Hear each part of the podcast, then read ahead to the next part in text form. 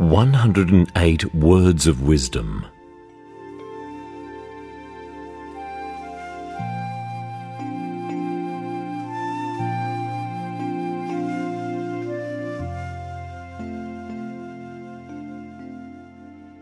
Being human. Human beings have one thing in common that is survival. But to live, we must pursue bliss.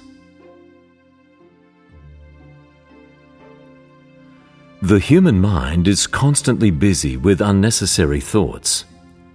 This is the inner being. The inner being is the endless arising and ceasing of thoughts and emotions. When extinguished, wisdom unfolds.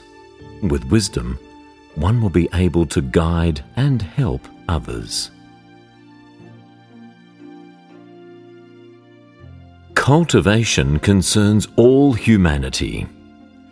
If we have any undesirable conduct, we should cultivate ourselves.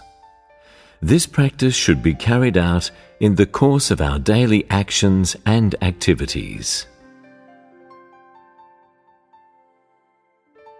Although we are busy every day, it is this busy life that provides the best opportunities for us to cultivate ourselves. If not for our busy activities, how would we observe and correct our own conduct and behaviour? People are too smart to be easily fooled by others. Yet throughout our lives, we are fooled by our own mind without even knowing it. Do not think you are the cleverest person. The moment you do so is your moment of utmost foolishness. If a person has no space in his mind, he will not be able to accept lots of good teachings.